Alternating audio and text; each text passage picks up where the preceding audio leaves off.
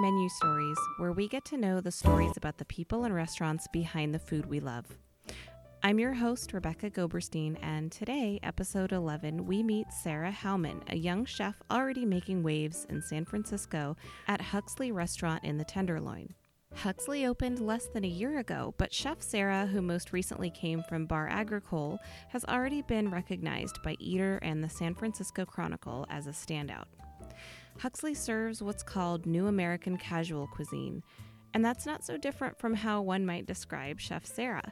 She doesn't like much attention or pretension, and it's easy to see she's comfortable in her element at the helm of Huxley's kitchen, where she gets so focused on preparing the food that she quickly forgets the camera is there, which is great because she hates getting her picture taken.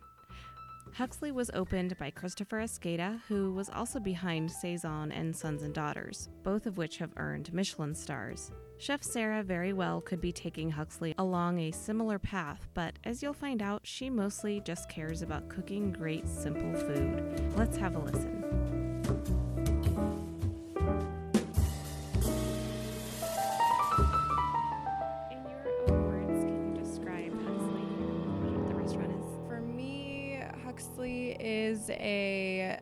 Neighborhood restaurant. We really wanted to make it neighborhoody and casual, which is, I think, why I was brought on for this project.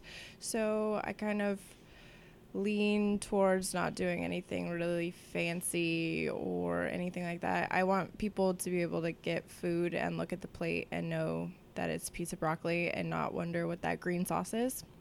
Um, yeah, that's it. I just I think that the owners really wanted to make it an approachable place for normal people to come and understand what the food is and not I don't know. I like the fact that even chefs can come here and it's comfortable food to eat. That's Mhm. what I kind of like about it.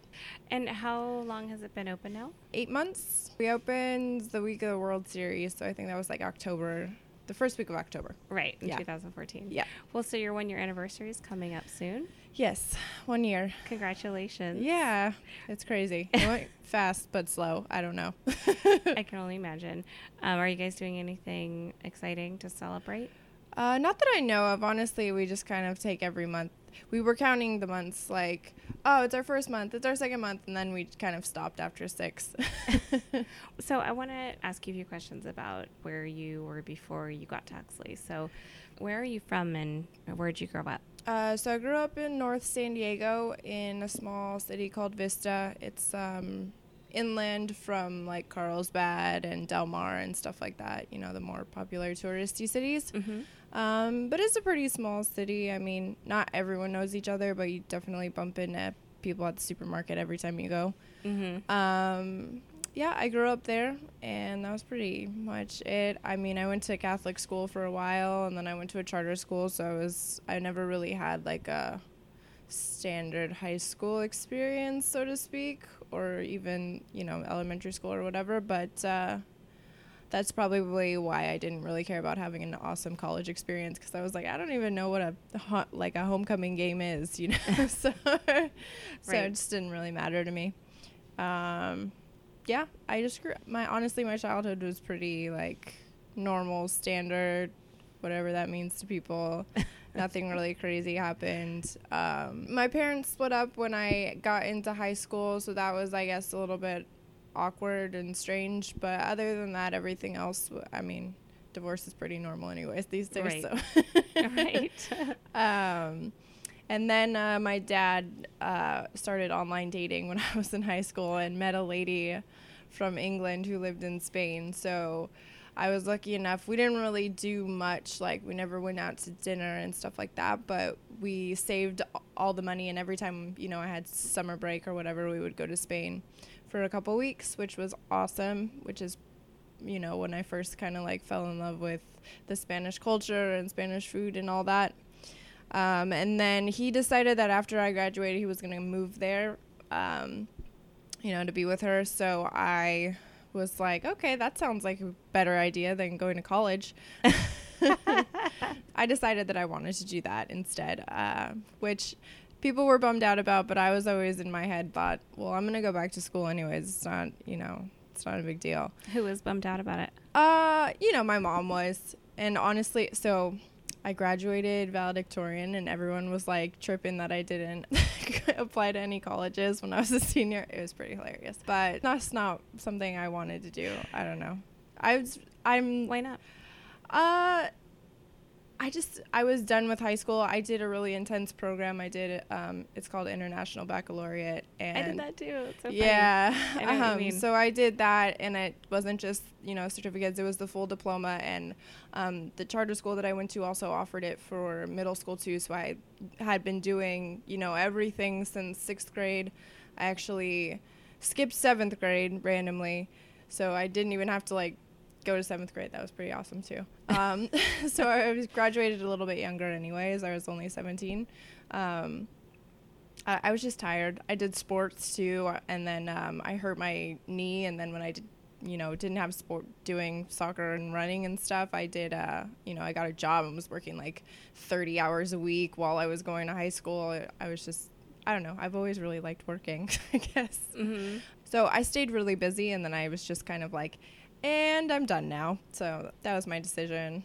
Well, burnout doesn't always end up in a year in Spain. Yes. So I think, I think that, actually worked out pretty well for you. So that's good. Um, yeah, so I went there, and then of course, as much as I loved it, I was like, I'm doing nothing and going crazy, but I'm in Spain, but I'm doing nothing. Um, so it was really fun for about a year, and then I was kind of uh, wanted to come back, and uh, I decided culinary school would be the best option because that would make my mother happy because I'm going to school and I'm doing something that's cool to me and challenging for me because school is always easy for me. I can like read a book and write an essay and whatever. It's just easy. Um, but it, being easy, it's also boring to me. So I figured Mhm. I would want to do something a little bit more interesting. So I did that Why culinary school? I mean, there's a lot of different kinds of. there's a lot of different. Tra- I was honestly, I always loved cooking, um, and I know I don't, I don't know. I just really liked it as a kid. During summer, I would always, you know, make cookies during the day and watch TV. And I thought being a housewife would be like the best job ever because I could just make cookies all day long. Um, so That's awesome. yeah. Just looking at you here and like your your hair is pulled back and you've got tattoos Yeah. all over your arms. It's awesome to hear you say that. It's super yeah. um, yeah. So I don't know. Not that That housewives was- can't yeah, that tattoos was- all over their arms, but still. yeah, I don't know. I just always really liked it, and I thought it was cool. And you know, unfortunately, it was like right when that celebrity chef boom was happening. So I've, you know, going to school, you're stuck with these people who, you know, these young kids who think they're gonna be celebrities. And lucky for me, I never got that bug in my head. I was always kind of like. I don't want to take a picture. Please don't make me take pictures. I don't want to talk to anyone. I'm going to sit in the corner of the class, not say anything. This is great. Well, thanks uh, for making an exception. Yeah. where did where was the culinary school? Is this in Spain too? Or? no, no, no. I went to the Art Institute in San Diego. Oh, nice. But again, it's I mean, I I worked full time and I went to school full time. Well, I went to as many classes as I had to on campus and then they have an online program, so I took all of my other classes that I could online. Mhm. So I was doing, you know, full-time school, full-time 40 hours working and, you know, basically I just burned myself out Again. like usual. What were you doing when you were working? I originally was working in retail because when I was in high school, I got a job in you know in a clothes store, Mm-hmm. like any girl does. And then um, when I came back from Spain, that was like I literally the next day went around looking for a job, and I got a job with another lady I used to work with at Tommy Hilfiger, if you're wondering. Uh, so you know, honestly, I was just working in retail, and I. I mean, I was getting paid pretty good. I was like a floor manager. Mm-hmm.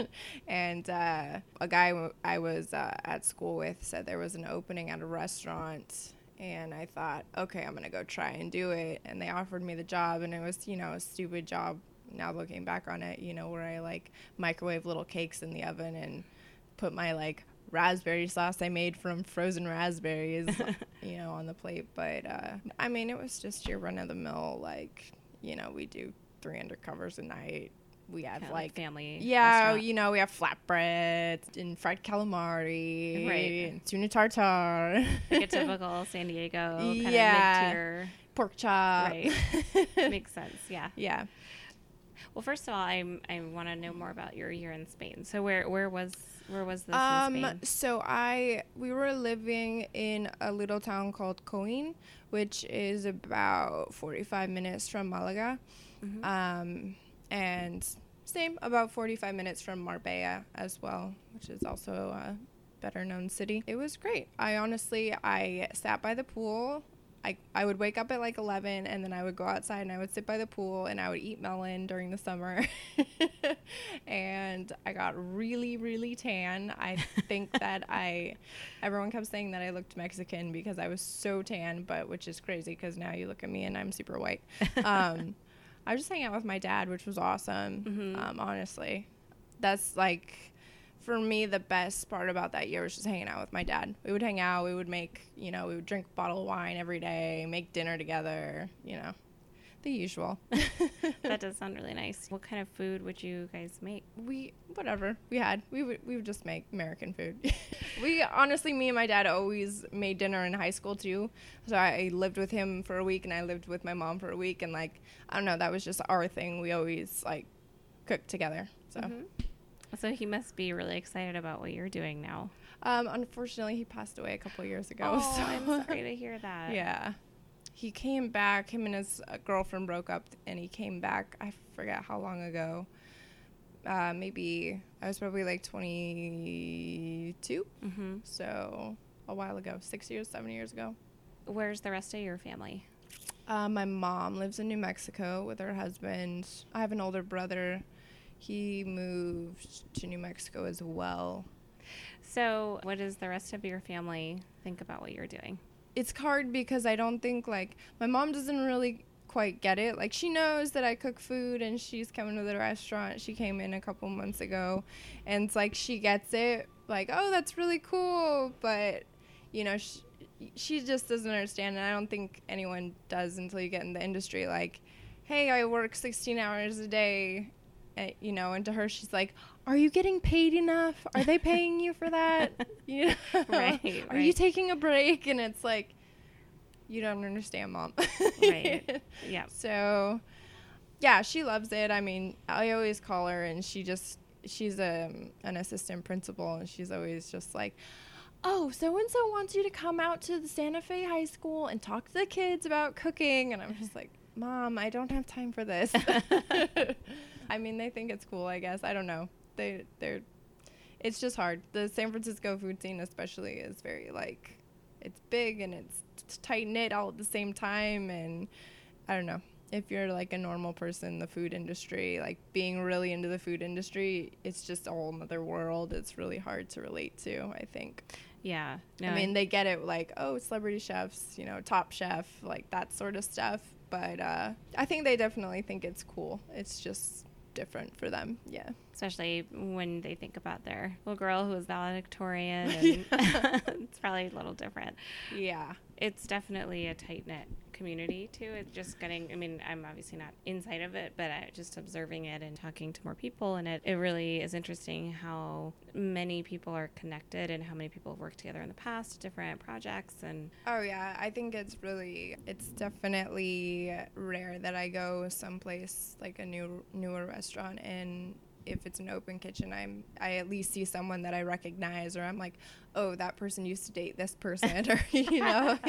It's just like I you definitely you see the same faces Yeah. over and over at different restaurants. so how did you end up in San Francisco? Um, honestly, I started dating a guy that lived up here, so I decided I was also at the time like itching to get out of San Diego, so I just had been there for so long, and I thought that's a great opportunity. I'm just gonna go up there, so I just kind of on a whim just did it Mhm. and it worked out pretty good, honestly. Um, so I had a connection from San Diego to uh, one of the sous chefs at the French Laundry, Mhm. who hooked me up with a stage because I was really into doing pastries at that point. I really liked pastry stuff, and I thought it was really interesting. So they hooked me up with a stage at the French Laundry because they were looking for a pastry person.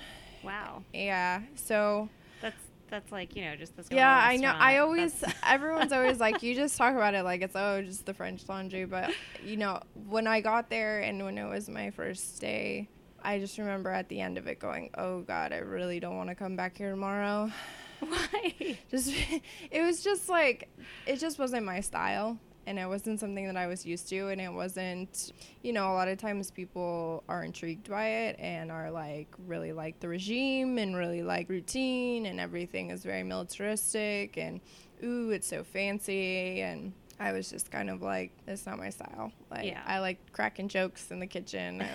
If I spill something, it's not like the end of the world. I'll clean it up, you know, that sort of thing. So I did that, and then I had to like come back and do a tasting. So I did that, which was so nerve wracking. I thought after that, nothing else would be as nerve wracking as that is. So I was kind of like, I can do anything now. I just did a tasting thing at the French Laundry.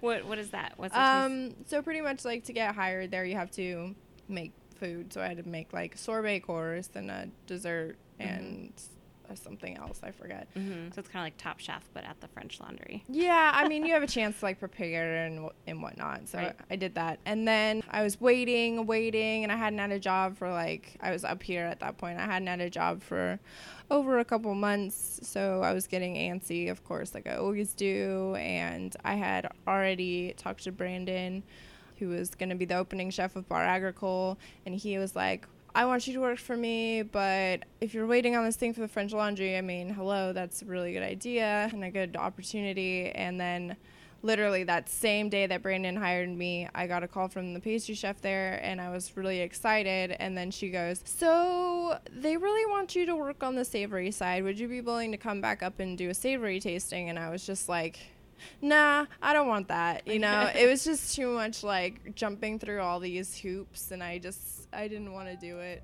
So decided to go with Agricole. This is Rebecca Goberstein, and you're listening to the 11th episode of Menu Stories with Chef Sarah Hauman of Huxley Restaurant in San Francisco. We'll be right back.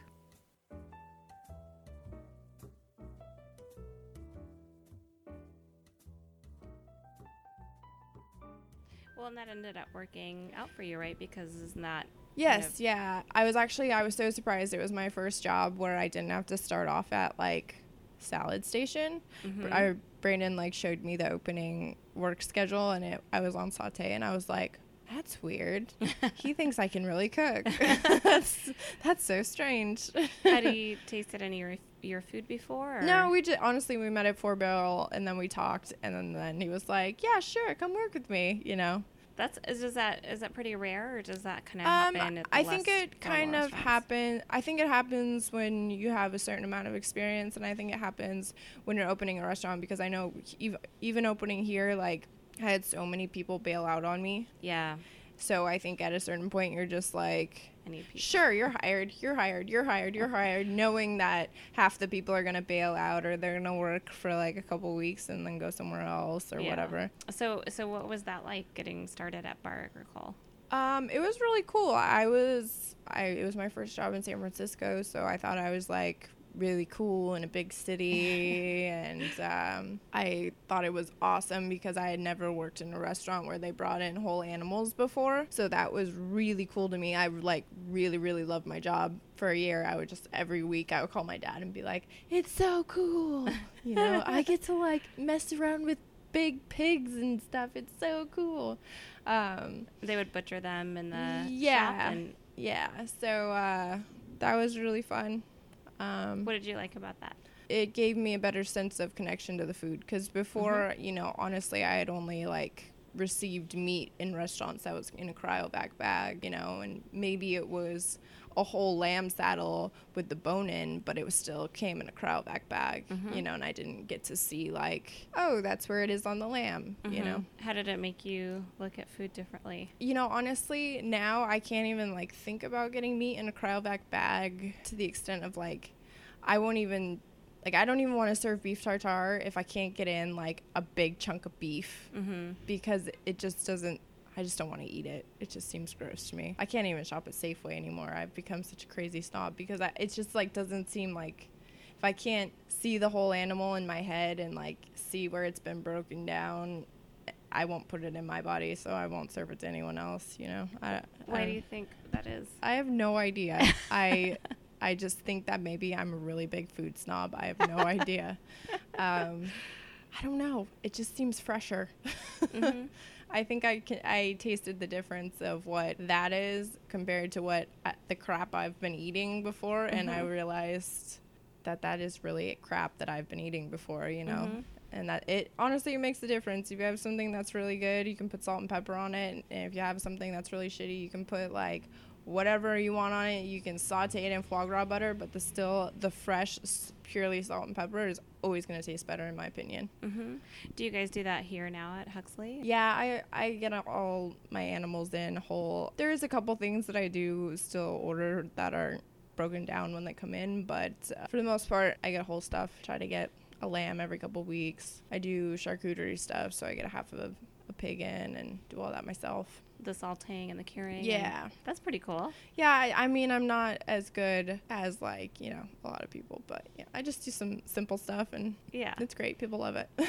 So, how did you get from Bar Agricole to Huxley? What was what was that transition like? How'd that happen? So I was at Bar Agricole for two and a half years. And then I just honestly, I was getting antsy again, and I really wanted to do something and get out of San Francisco. So I decided that I wanted to go stage somewhere. So I went, I thought I could just go for three months somewhere. Mhm. And then, um, For those who don't know, what's what is going to go stage? oh, just go like work for free, Mhm. basically, um, at a restaurant. Kind of like shadowing a chef. Yeah. So I went through. I was like, "What's the best way to do this?" So I went through the San Pellegrino list, and then um, still holding with my like love for Spain. Um, Etxebarri is like my absolute favorite restaurant that I'd ever want to go to. Just decided that I was going to email all the people that I thought were really cool and that would where I would want to work. Mm-hmm. So I did my emailing, and of course I emailed Etxebarri because I was like, that would be so awesome. And uh, you know, a lot of people got back to me, and it was kind of like, sure, you can come work for us, but lodging's not included. Mm, yeah. And that's kind of a, I was that was a big deal breaker for me because I didn't have a lot of money saved up. yeah. yeah. Um, It's hard to pay with nothing. luckily Etxebarri emailed me back and they were like, Yeah, sure, we have an apartment you can stay in. And I thought, That's awesome. The only catch was that he wanted me to stay for six months, not three months. And Ah. I was like, Six months is a long time. I think I'm going to do it. so it, I don't know. It was really funny and like weird. I, our email train was like me being like, So when do you want me to come? He goes, February. February what? Just I don't know, February, the middle of February. Okay. Okay, I'm gonna buy my plane ticket. Okay, that sounds good. Okay. it's just like and then once you meet Victor you you understand that he operates like that. He's kind of like if you want to come, yeah, just come. You could come in January, February, March, whenever, it's fine. Just come. Just stay. Work work. I don't know. Is he from Spain? Uh, yeah, he's actually from the little town that Etxebarri's in, born and raised there in that little village of like I don't know, 50 people. It's kind of crazy. Yeah, so I went there for six months, and that was awesome. So where is this? Um, it's in the Basque region. It's uh, about an hour-ish from Bilbao, about an hour-ish from uh, San Sebastian. So you got to spend almost a year and a half, pretty much a year and a half in Spain altogether in Yeah. the span of like ten years. Yeah, it was re- really cool. Yeah. I liked it. so what was what was it like being there for six months?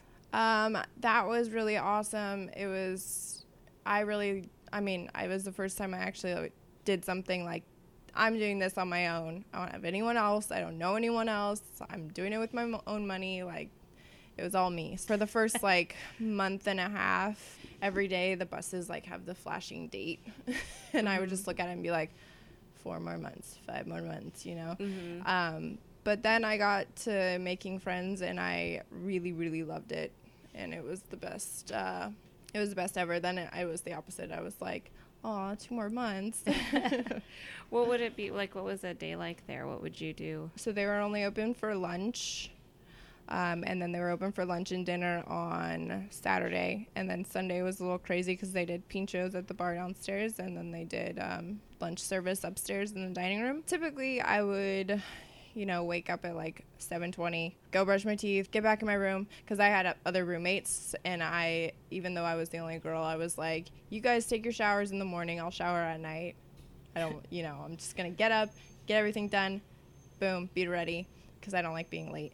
Uh, and then we get on the bus, go get there at like 8:30. Actually, was lucky enough I got an argument with the guy working garde manger because he was just being silly and i thought that i could do his job way better than he was doing it so the pastry chef was like hey you're gonna work with me now like, okay great so i worked with him um, which was awesome. And I got to make like puff pastry. Uh, Victor actually really wanted to make bonbon chocolate, you know, little chocolates for at the end of the meal. So there was a good like two months where I just went in and I just made chocolates every day, all day. The pastry chef also, he was just a really good cook in general. And he had worked there the longest. So he would always make staff meal which was great because not only did i get to learn pastry stuff but he like taught me savory stuff too and mm-hmm. you know, the good like Basque paella style stuff and you know the real tortilla which everyone loves when they come in for brunch on sunday here. Mm-hmm. so so you took a break from bar agricole to go to spain for six months and yeah. you had this adventure of making chocolates and pastries and yeah.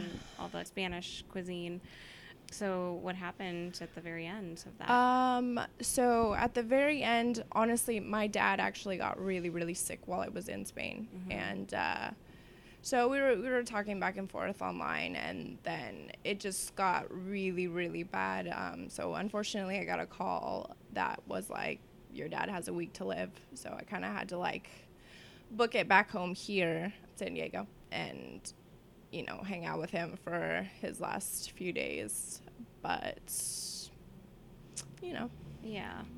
That must have been hard. Yeah, that can't sucked. even imagine. yeah. So I imagine you stayed in San Diego for a little while. Yeah, I stayed there for like three months, mm-hmm. and then I decided I think I'm gonna go back up to San Francisco. I need to start doing something again. My usual like I'm burning out. I'm taking a few months off, and I'm bored. Now I'm going to go burn myself out again. Yeah. so yeah, so I came back up here, and of course it was like, well, I have a job at Bar Agricole, so I went back there, and Brandon wasn't there anymore. It was a different chef, but she was so cool. She's my friend from before. I had already worked with her. I was working there, and then um, this was right when they were gonna open Trou Normand. Mm-hmm. So I talked to Sal, and I thought, all right, well, I I like the people at Bar Agricole, but you know, I want to change the scenery. Mm-hmm. So I was gonna go work with him, and then they ended up letting go of the chef that was there, bringing on another chef at Bar Agricole. And she was kind of like, hey, I want you to keep working here. so, you know, Thad talked to me and I was like, all right, all right, I'll stay, I'll stay. So I was going to stay on as her sous chef probably like a month after that whole thing went down. Brett Cooper from Outerlands now asked her. He texted me and was like, "Hey, I don't know what your allegiance is for Agricole, but I have a cool opportunity for you if you want to talk." So I met up with him and he told me about this project, and I thought, well, if I don't do it, then I'm going to be really bummed out at myself. So I think I should do it. this is the opportunity to be chef at Huxley. Yeah, you know, originally it was to be his sous chef and then like transition into being the chef. And I thought, okay, you know, like I'm a little bit nervous about that because I don't think Brett knows the type of food that I like to do. And is he going to think that I'm good enough or whatever? And then I just thought, you know, whatever. At the end of the day, what's the worst they could do? Fire me? That's, I mean, doesn't kill you. Yeah. so it took so long to get open here, and uh, he thought that his project was going to be open a little bit sooner than it actually was. So he was actually done with his contract here at the end of August, and we didn't open till October. So, you know, honestly, in our original menu that we kind of brainstormed on took place in like April, and because the food that I do is so seasonal, there's just no way that the menu could have been the same. So. Mm-hmm I just kind of, I don't know, I just took ownership of everything and just did it and thought, y- you know, Chris, the owner, hadn't even honestly eaten my food, uh, Wow. you know, and like every, pretty much every day, I just kept texting Chris, like, are we opening tonight or not? You know, because I didn't know, you know, how much construction work was still going to be done. And, Yeah. You know, there was little things that needed to be done, but we were just going to open when it was like possible to open, even if little things still needed to get done. Mhm. So it was a little bit hectic, but we made it happen. And fortunately for everyone, you know, Chris liked my food and everyone seems to be liking it okay. So Yeah.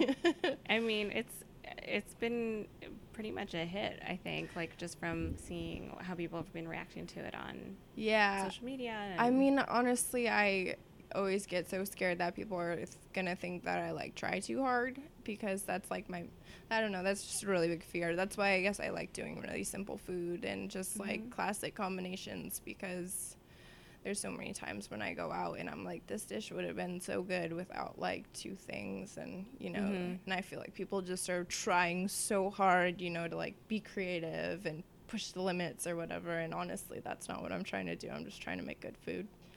what's been the most challenging thing about having come into this role? Um, honestly, for me, it's been staffing. I don't really have a lot of staff, which, looking back on it, is kind of good because I was able to get a chance to like figure out my style of food and get my menu to where I wanted it to be without any outside influences. Just have it be my stuff and to get organized and figure out what I need to do without having anyone kind of like there to judge me or there to, you know, put their two cents in when I don't need it. Mhm. so it's been nice to kind of get a grasp on everything by myself, but in the same breath, it's also like I work a lot and I you know have worked a lot and it's only just now that I'm finally able to kind of schedule some time off for myself but even me scheduling time off for myself is me like asking one of my friends who works at Trou Normand to come and work here Mhm. you know on a Tuesday so that I can have 2 days off Mhm, mhm. um, but hopefully we can get someone else in here just part-time that's the thing too it's we're so small that i don't need a lot of staff Mhm. but you know if one person gets sick if my one employee gets sick then i'm working by myself Right. which is fine but when we do 60 people it gets a little hectic So this is definitely not one of those restaurants where people come in and don't see the chef working. oh yeah definitely not i mean i take the trash out like four days a week. So Yeah. I don't know. I'm not one of those chefs who just stands and expedites. Mhm. And I don't think that there's anything wrong with that because I understand why that needs to happen.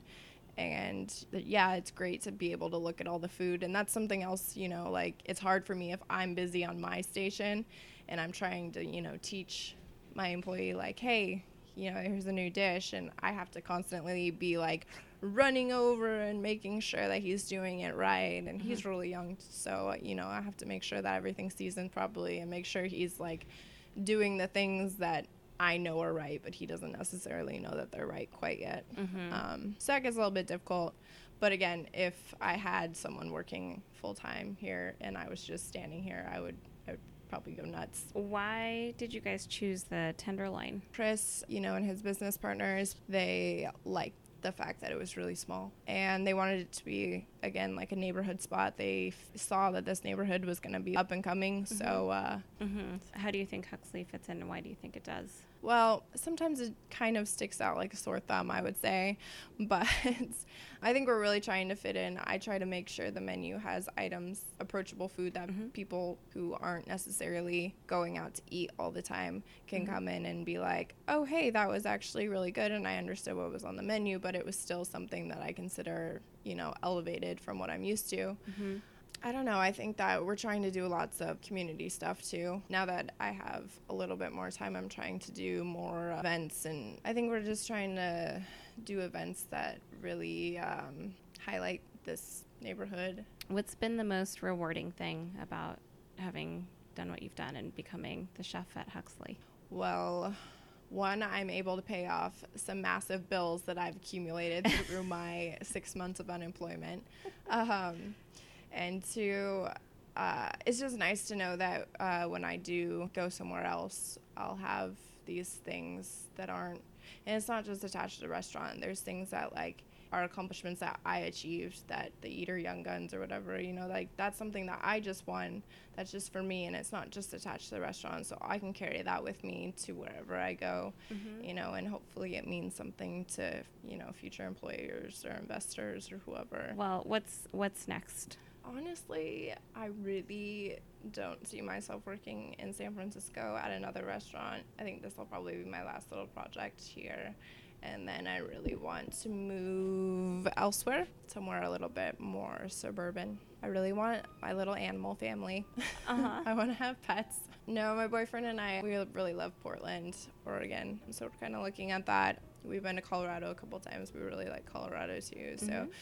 I think we both just uh, want someplace a little bit slower paced and someplace where we can um, have our animal family we can have the possibility of actually investing in a restaurant and being able to make money because you know to me it's just crazy to open a restaurant in San Francisco. I feel like you wouldn't make any money. the labor between the labor and the rent, it's just too much. Yeah. You'd have to pull in like five million dollars just to get everything paid off in the first year. Yeah. So that's it. Just I honestly I don't I don't want anything big. I just I want to have animals I don't want children. you know, I just want animals and, you know, to have my own little breakfast spot or something like that. Something easy, something simple. something tells me that that will make you bored. So I think we can expect something a little bit bigger from you in the future. Maybe, maybe two breakfast spots. well, thanks for talking to us. Yeah, it was a real pleasure. So, next time you're in the Tenderloin, stop by this tiny gem for a fresh meal check out their Sunday brunch where Chef Sarah is bringing some of her Spanish training to life. And of course, don't forget to order their now famous avocado toast. In the next episode of Menu Stories, we meet the husband and wife team behind a well loved local catering company and food cart, Satisfied. The Satisfied team feeds many local companies, but also just participated in their fifth consecutive Outside Lands, where they served food to hungry music festival goers just off the main stage. Tune in to hear the full story. Subscribe to Menu Stories on menustories.com so you can get the next episode delivered to your inbox. You can listen on our website, iTunes, and SoundCloud. And be sure to find us on Twitter, Instagram, and Facebook. Until next time, happy eating.